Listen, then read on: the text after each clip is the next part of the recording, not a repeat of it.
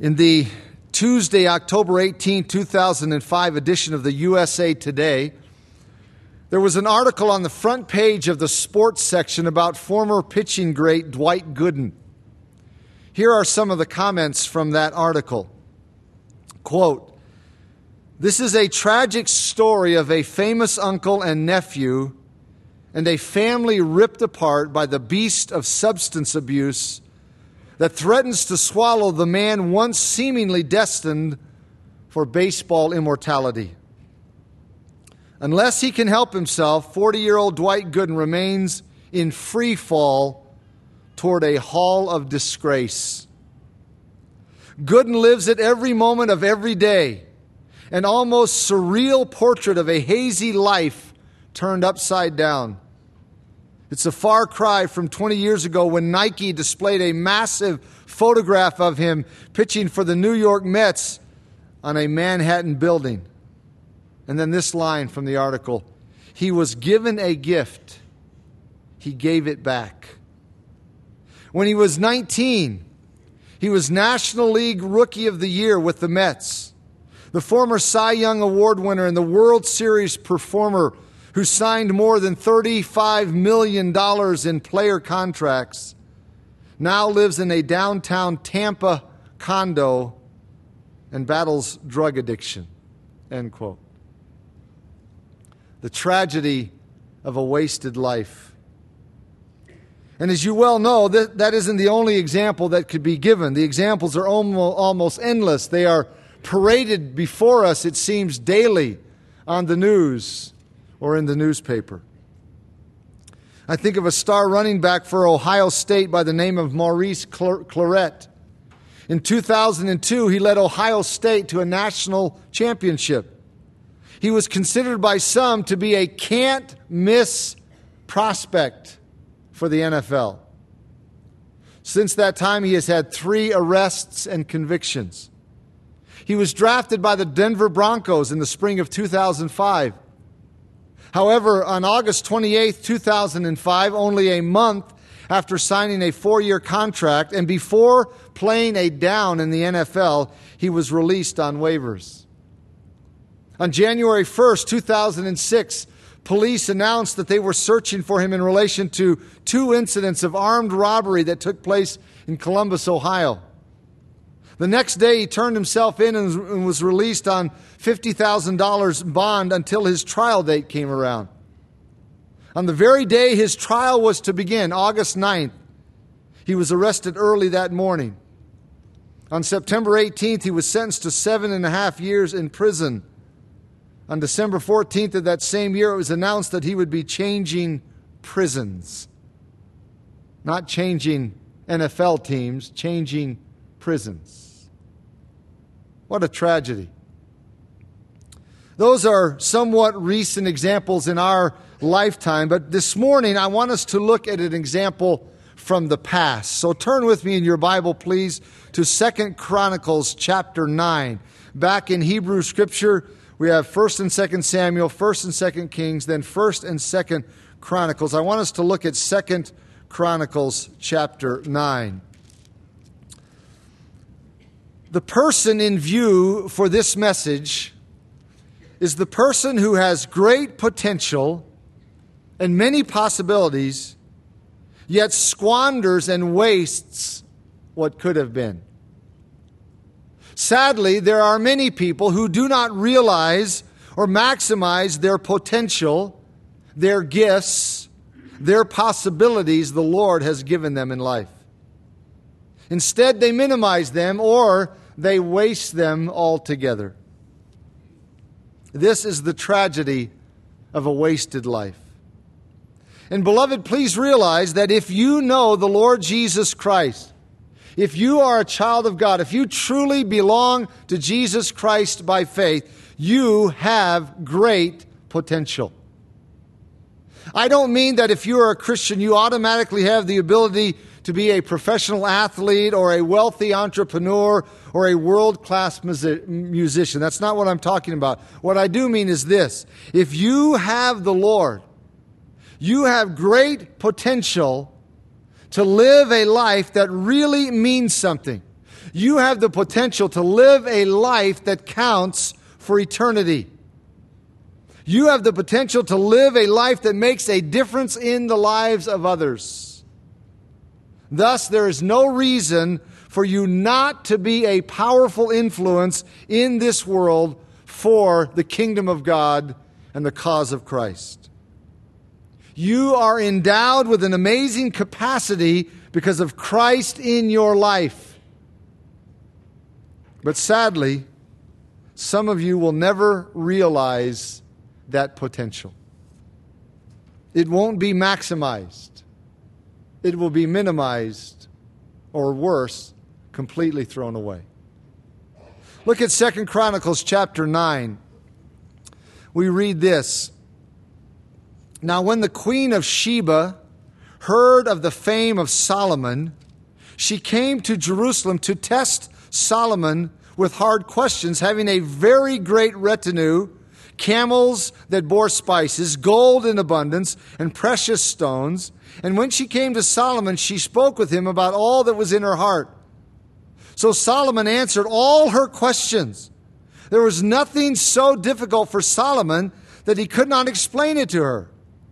And when the queen of Sheba had seen the wisdom of Solomon, the house that he had built, the food on his table, the seating of his servants, the service of his waiters and their apparel, his cupbearers and their apparel, and his entryway by which he went up to the house of the Lord, there was no more spirit in her.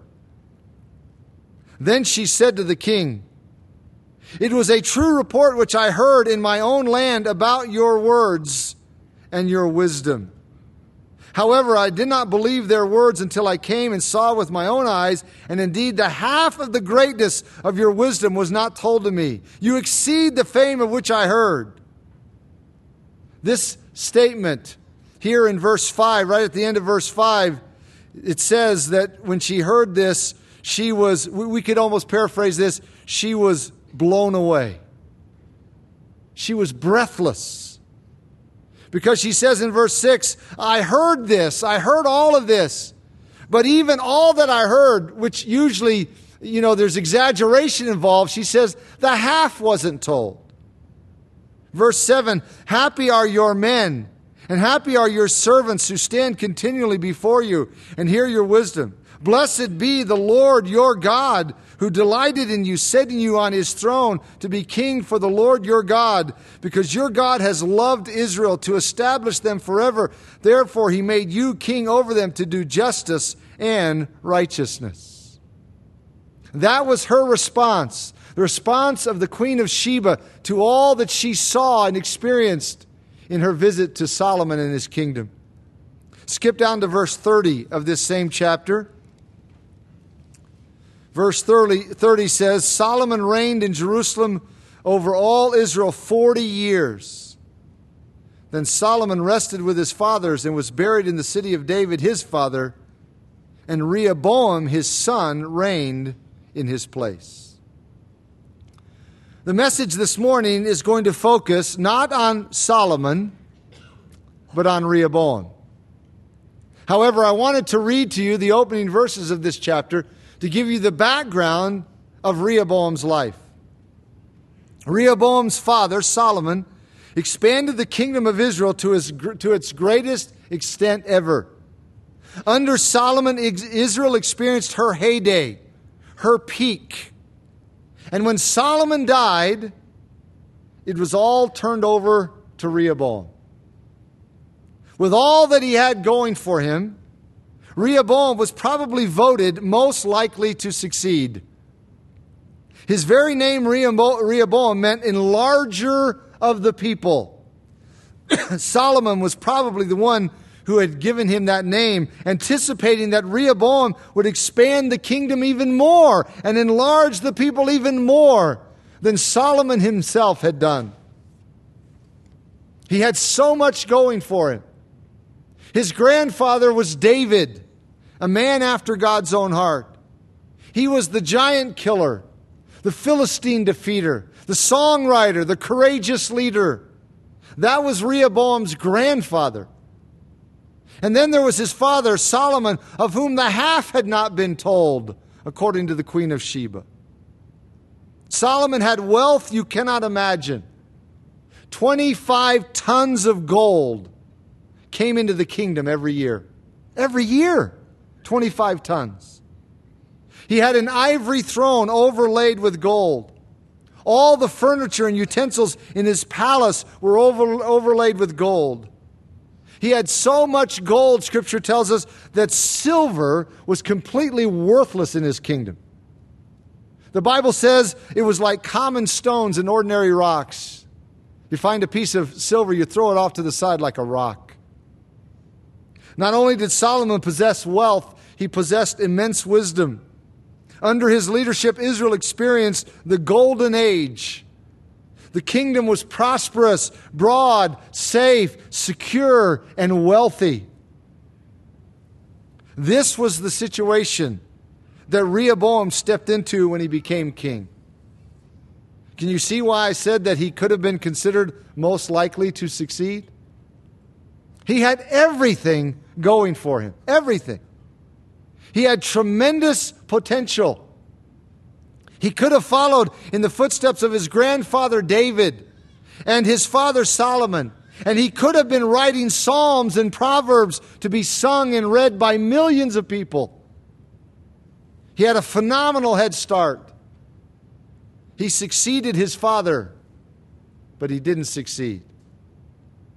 As you may know, under his leadership, the kingdom experienced a horrendous split. It was under his leadership that the ten tribes of the north broke off and formed the northern kingdom of Israel, while the two tribes in the south, Judah and Benjamin, remained loyal and became known as the southern kingdom of Judah. But that's not the end of the story. He still could have had overwhelming success as king. Let me show you what I mean. Look at chapter 11 here of Second Chronicles. Verse 5 says, So Rehoboam dwelt in Jerusalem and built cities for defense in Judah. And he built Bethlehem, Etam, Tekoa, Beit Zur, Sochoh, Adullam, Gath, Mareshah, Ziph, Adoraim, Lachish, Azekah, Zorah, Ajalon, and Hebron, which are in Judah and Benjamin, fortified cities.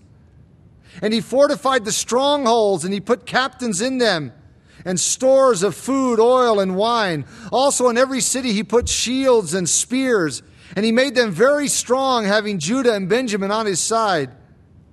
And from all their territories, the priests and the Levites who were in all Israel took their stand with him. Don't miss that. That is an extremely important statement. All the godly men took their stand with Rehoboam. They said basically, We're with you, Rehoboam. We're not with Jeroboam, who was the ungodly king of the northern kingdom of Israel. You may remember that Jeroboam set up his own religious system which involved establishing his own priesthood and setting up two molten calves at his own place of worship. One of them, many of you have seen on trips to Israel up in Dan, in the northern part of Israel.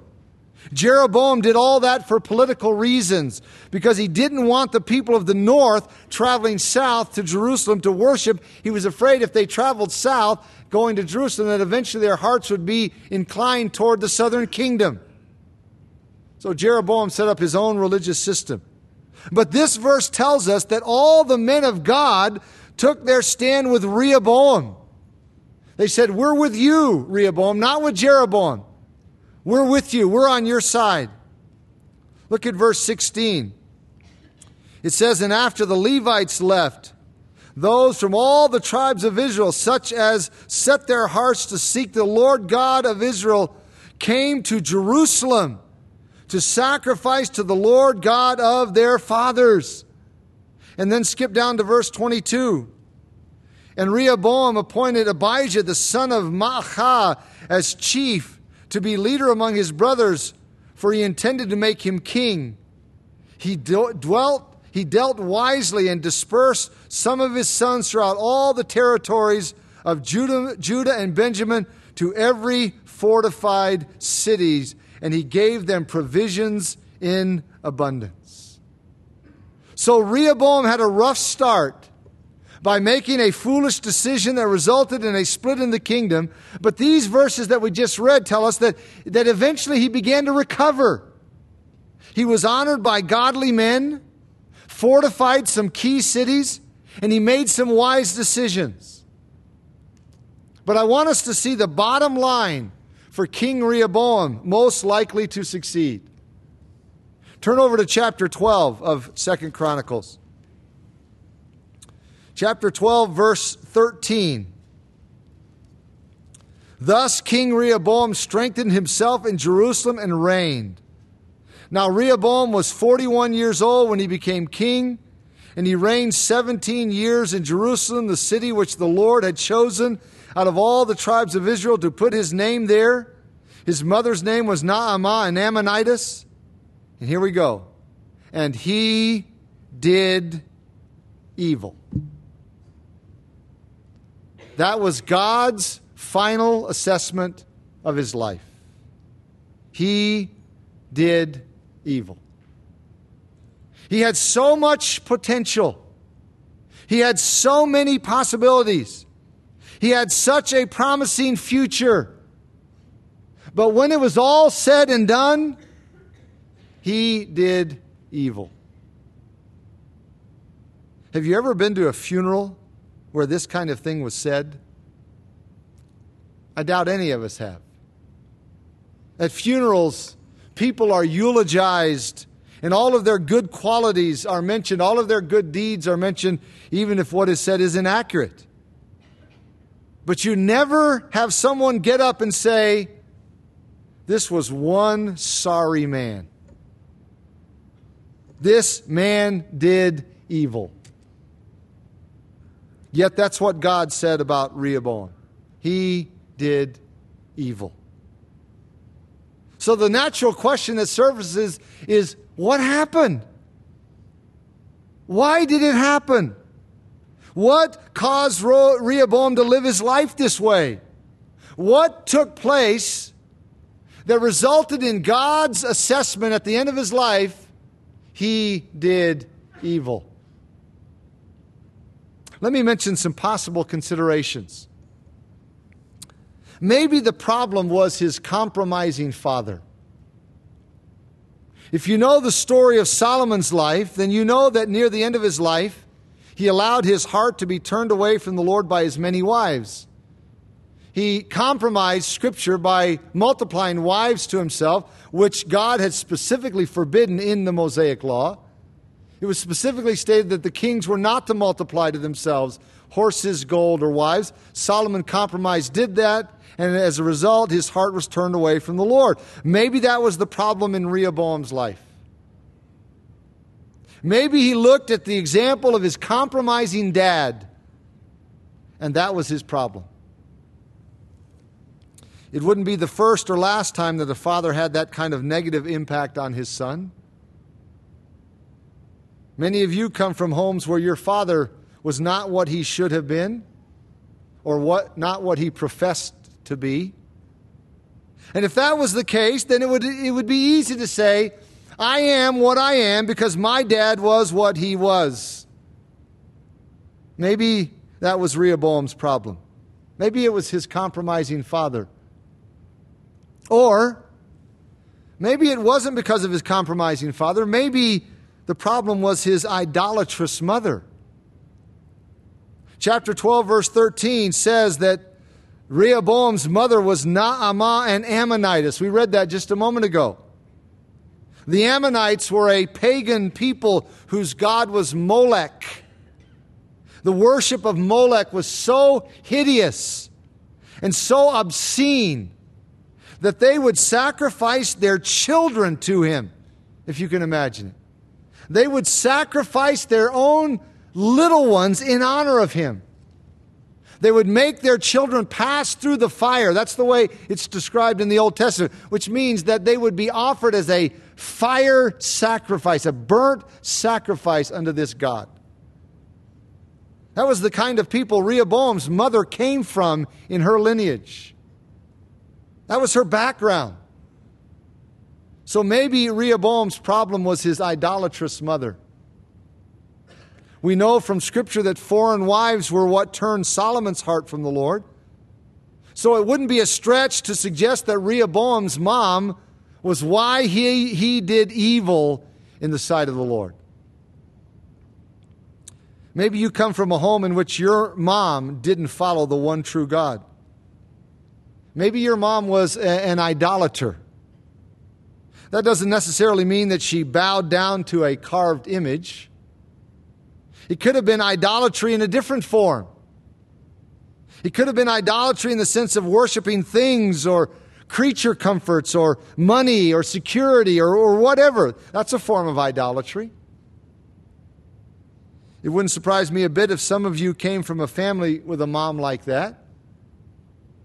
If so, it would be easy to look at the situation and come to the conclusion that you are what you are because of the influence of your mom. Maybe that was Rehoboam's problem. Or maybe it wasn't his compromising father or his idolatrous mother. Maybe it was his foolish friends let, let me show you what I mean. Look at chapter 10. Chapter 10. This is when Rehoboam first took over as king of the United Kingdom. This is, this is in the early days, right at the beginning. It says in chapter 10, verse 1 And Rehoboam went to Shechem, for all Israel had gone to Shechem to make him king. So it happened when Jeroboam, the son of Nebat, heard it, for he was in Egypt, where he had fled from the presence of King Solomon, that Jeroboam returned from Egypt. Then they sent for him and called him, and Jeroboam and all Israel came and spoke to Rehoboam, saying, Your father made our yoke heavy. Now therefore lighten the burdensome service of your father and his heavy yoke which he put on us, and we will serve you. So he said to them, Come back to me after three days. And the people departed. Then King Rehoboam consulted the elders who stood before his father Solomon while he still lived, saying, How do you advise me to answer these people? And they spoke to him, saying, If you are kind to these people and please them and speak good words to them, they will be your servants forever. But he rejected the advice which the elders had given him and consulted the young men who had grown up with him, who stood before him. And he said to them, What advice do you give? How should we answer this people who have spoken to me, saying, Lighten the yoke which your father put on us? Then the young men who had grown up with him spoke to him, saying, Thus you should speak to the people who have spoken to you, saying, Your father made our yoke heavy, but you make it lighter on us. Thus you shall say to them, My little finger shall be thicker than my father's waist. And now, whereas my father put a heavy yoke on you, I will add to your yoke. My father chastised you with whips, but I will chastise you with scourges. In other words, they were telling Rehoboam to say, I am a bigger man than my father ever was. I am bigger, I am stronger, I am badder. What a bunch of idiots. But Rehoboam listened to them. He listened to them. So maybe that was his problem. Maybe that's why he did evil in the sight of the Lord. Scripture does warn us in many places about the influence of our friends and about the danger of having the wrong kind of friends. 1 Corinthians 15:33 says, "Do not be deceived. Evil company corrupts good morals. Evil company corrupts good habits." If you choose friends who are disrespectful and disregard authority, you are flirting with disaster. Proverbs 13:20 says, "He who walks with wise people will be wise, but the companion of fools will be destroyed." I can probably tell you much about your future by looking at who you companion with and who you hang with and who you want to be around. Those friends will contribute to the kind of person you will become. So maybe that was Rehoboam's problem. Maybe that was it. Maybe it wasn't his compromising father. Maybe it wasn't his idolatrous mother, but maybe it was his foolish friends. Or, here's another possibility. Maybe it was all three. All three. What I mean is, maybe Rehoboam's problem was his compromising father and his idolatrous mother and his foolish friends. Maybe it was all three of those influences together. After all, we are certainly influenced by our background. No one would deny that we're influenced by our background and our upbringing and our friends and all of that combination put together. So maybe that is why Rehoboam did evil in the sight of the Lord. But notice chapter 12 again, and notice the reason God Himself gives. Chapter 12, verse 14 says, And he did evil. Here's God's explanation. Because he did not prepare his heart to seek the Lord. Do you see the causal clause in that verse? He did evil because he did not prepare his heart to seek the Lord. That's why Rehoboam did evil. That was the reason God gave to explain why Rehoboam did evil. It was not his compromising father's fault, or his idolatrous mother's fault, or his foolish friend's fault. It was his fault.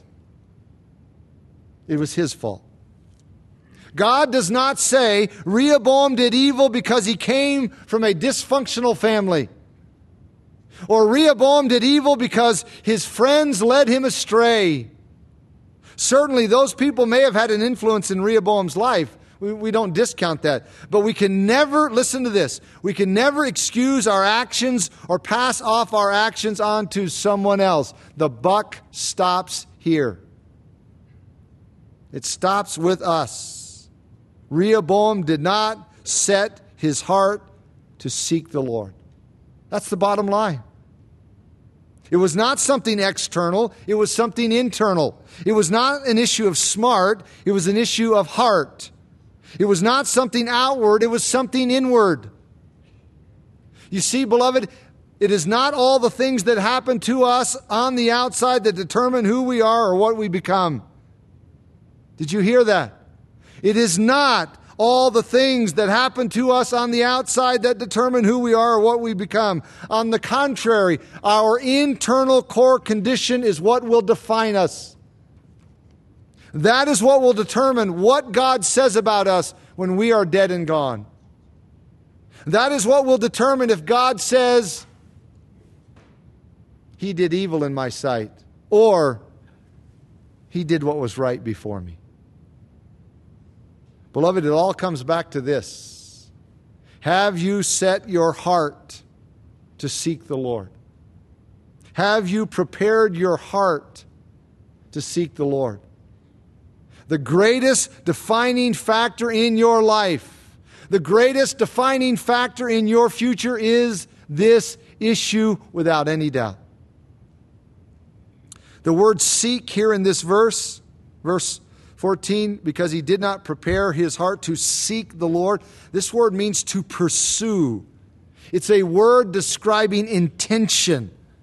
In other words, we don't seek the Lord passively. We don't seek the Lord casually. It's an active thing, a priority thing, an earnest thing. It's a whole heart thing. Look at chapter 15, just a couple chapters over. This chapter tells us about Rehoboam's grandson Asa and the changes he made in the nation among the people. Chapter 15, verse 12 says, Then they entered into a covenant to seek the Lord God of their fathers with all their heart and with all their soul, and whoever would not seek the Lord God of Israel was to be put to death, whether small or great, whether man or woman. Now that's radical. That's really serious. This was done because the decision of whether or not to seek the Lord has life changing ramifications, it has community wide ramifications. The people understood that if they as a whole did not seek the Lord, then it would not only ruin their lives, it would ruin their nation and it would ruin their future. So, verse 14 says, Then they took an oath before the Lord with a loud voice, with shouting and trumpets and ram's horns. And all Judah rejoiced at the oath, for they had sworn with all their heart and sought him with all their soul. And he was found by them, and the Lord gave them rest all around. Sadly, Asa's wholehearted devotion to the Lord and seeking of the Lord diminished in his later years, and he and the nation suffered the consequences. Let that be a warning to us, beloved. It's possible to seek the Lord for a while, to pursue the Lord for a while, only to back off as time goes on. Be warned. Be warned. This isn't something we determine once and let it go at that. This is a regular, ongoing resolve. God says at the end of Rehoboam's life, he did not set his heart to seek the Lord. His grandson Asa did for a while, but then he drifted. What a tragedy. The tragedy of wasted potential the tragedy of wasted opportunity. So I'll say it again. The defining feature of your life that will determine if you maximize your life or waste your potential is rooted in whether or not you will set your heart to seek the Lord. Will you resolve to seek the Lord wholeheartedly? Will you set your heart Prepare your heart to seek the Lord. Now go back to chapter 12 and look at that 14th verse again. It says, Rehoboam did evil because he did not prepare his heart to seek the Lord. The word set, depending on your English translation, some, some versions say set, prepare. The word set or prepare whichever word is in your translation, this word is pregnant with meaning. It is saying at least two things. One, it is saying that Rehoboam did not put himself in a position to hear from the Lord. He did not seek the Lord early. He did not seek the Lord daily. He did not seek the Lord regularly. How about you? Do you put yourself in a position to hear from the Lord? Are you here when the Word of God is proclaimed and taught? Are you here regularly? Do you, do you consult the Word of God during the week? When you need input or advice or direction, do you seek it from men or women who will give you biblical input? Do you seek it from people who will give you God's perspective? Do you, listen, do you put yourself in a position to hear from the Lord? Rehoboam didn't. He didn't. Look at the opening verse of this 12th chapter. Chapter 12, verse 1 says, Now it came to pass when Rehoboam had established the kingdom and had strengthened himself that he forsook the law of the Lord and all Israel along with him. What a pathetic statement. Rehoboam forsook the word of God. He did not put himself in a position to hear from the Lord. He didn't prepare his heart. That's one idea in that word there in Second Chronicles 12, our key verse.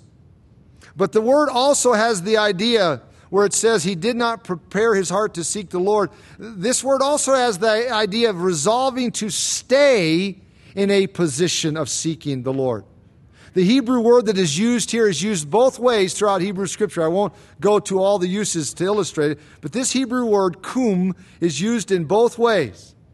It is used to refer to preparing something, readying something, which, which is why I said he didn't put himself in a position to hear from the Lord but it is also used to refer to being resolved and fixed and steadfast and immovable, which means Rehoboam did not resolve and he did not steadfastly determine to maintain a commitment of seeking the Lord.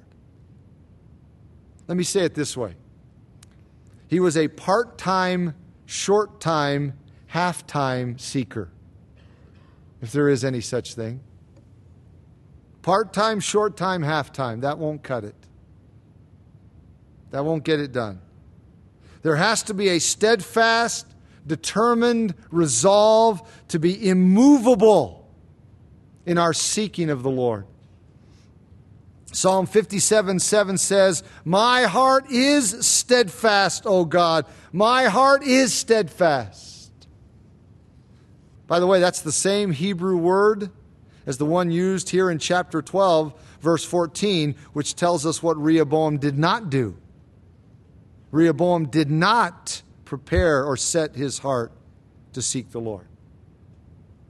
Psalm 78 8 exhorts the people of God not to, here's the quote, quote, be not to be like their fathers, a stubborn and rebellious generation, a generation that did not prepare its heart aright, did not set its heart aright, and whose spirit was not faithful to God. Psalm 78 37 says, For their heart was not steadfast toward him, nor were they faithful in his covenant. Beloved, may that not describe us.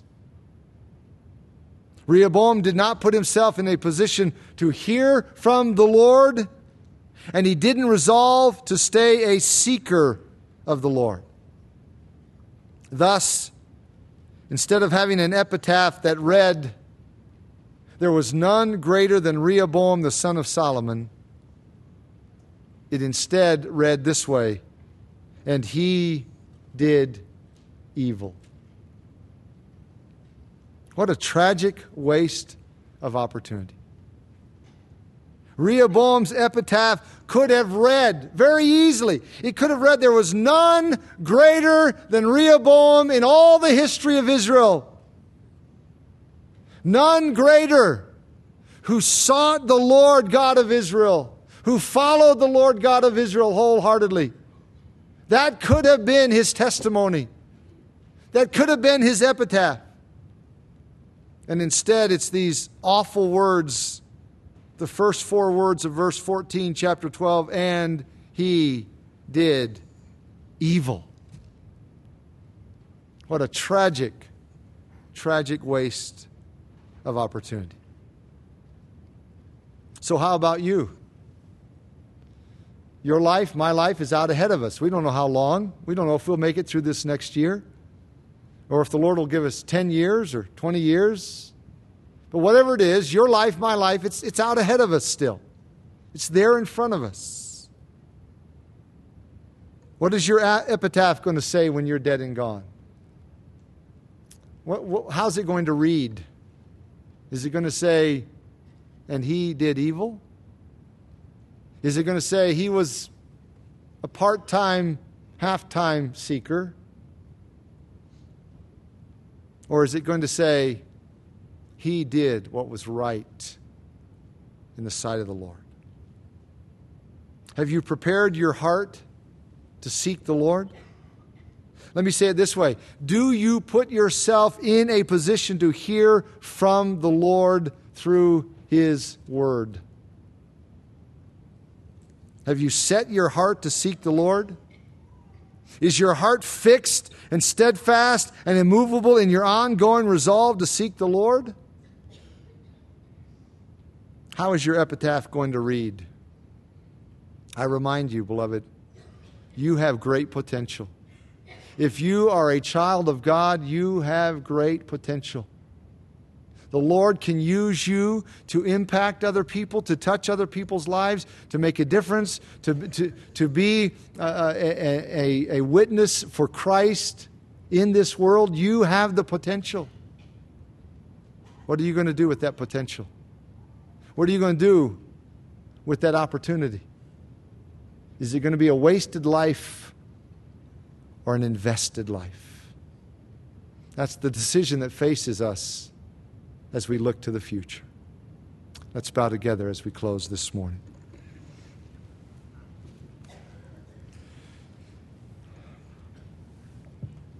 And as you bow your head and close your eyes, this is a, a good time not only a good time in our service, but good time of the year, good time in life for evaluation. A good time to stop and look back, think back, to look at your life and look at the decisions you've made and to look at the resolves in your life, the things that you've determined that you will do, will not do, will be, will not be. It's a great time to do that to look back and then to look forward, to think about the future, to realize that there's another year ahead of us. But we don't know that we have a year. We may not have a week. Maybe we have a month. Maybe our life will be cut short by a tragic accident or some other or some other way.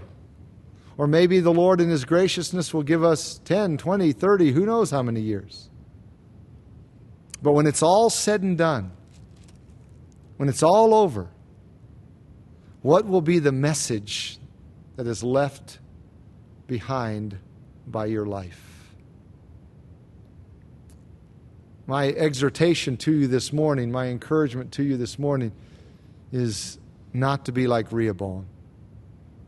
Don't be like Rehoboam a, man with so much potential, so much opportunity, and he wasted it, completely squandered it. And understand, understand that when it's all said and done, you, you can't, you can't blame your life on your father or your mother or your friends, though they can have a tremendous influence on us, not denying that. But when it's all said and done, what have you chosen to do in relation to the Lord God? Have you chosen to set your heart, to prepare your heart? That's what will determine your future, not your past. Your past will only control your future if you allow it to control your future. But it can change if you will set your heart, prepare your heart to seek the Lord. He can restore the years that the locusts have eaten. He's amazing in His miraculous grace to be able to do that. So don't use, don't use any excuses. Just determine you will set your heart to seek the Lord. And you'll be amazed at what He can do in you and through you in your life in the days ahead. So, Father, as we close our time together this morning and we close out this year and we look back with thoughtful, prayerful reflection and we look forward to what lies ahead, we don't know what that is. None of us know. We may have plans for this next year, but we don't know that those plans will come to fruition because we are not in control of the future. But as we think about the future and look forward to the future, our prayer is that we will not be like Rehoboam, that we will not waste our lives, that we will not throw away our opportunities, that we will not squander the grace that's been extended to us if we are children of yours through faith in your Son, Jesus Christ. What immense grace you have showered upon us. What potential you have given to us to be salt and light, to touch others, to be an encouragement to those around us to be an example, to be a trophy of your grace. So, Father, I pray that each and every one of us would make that internal decision to set our hearts to seek you, to put ourselves in a position to hear from you through your word, to be fixed and steadfast and immovable in our ongoing resolve to seek you, so that our epitaph will read, he did right in the sight of the Lord. She did right in the sight of the Lord. And not he did evil. Deliver us from wasted opportunity and a wasted life.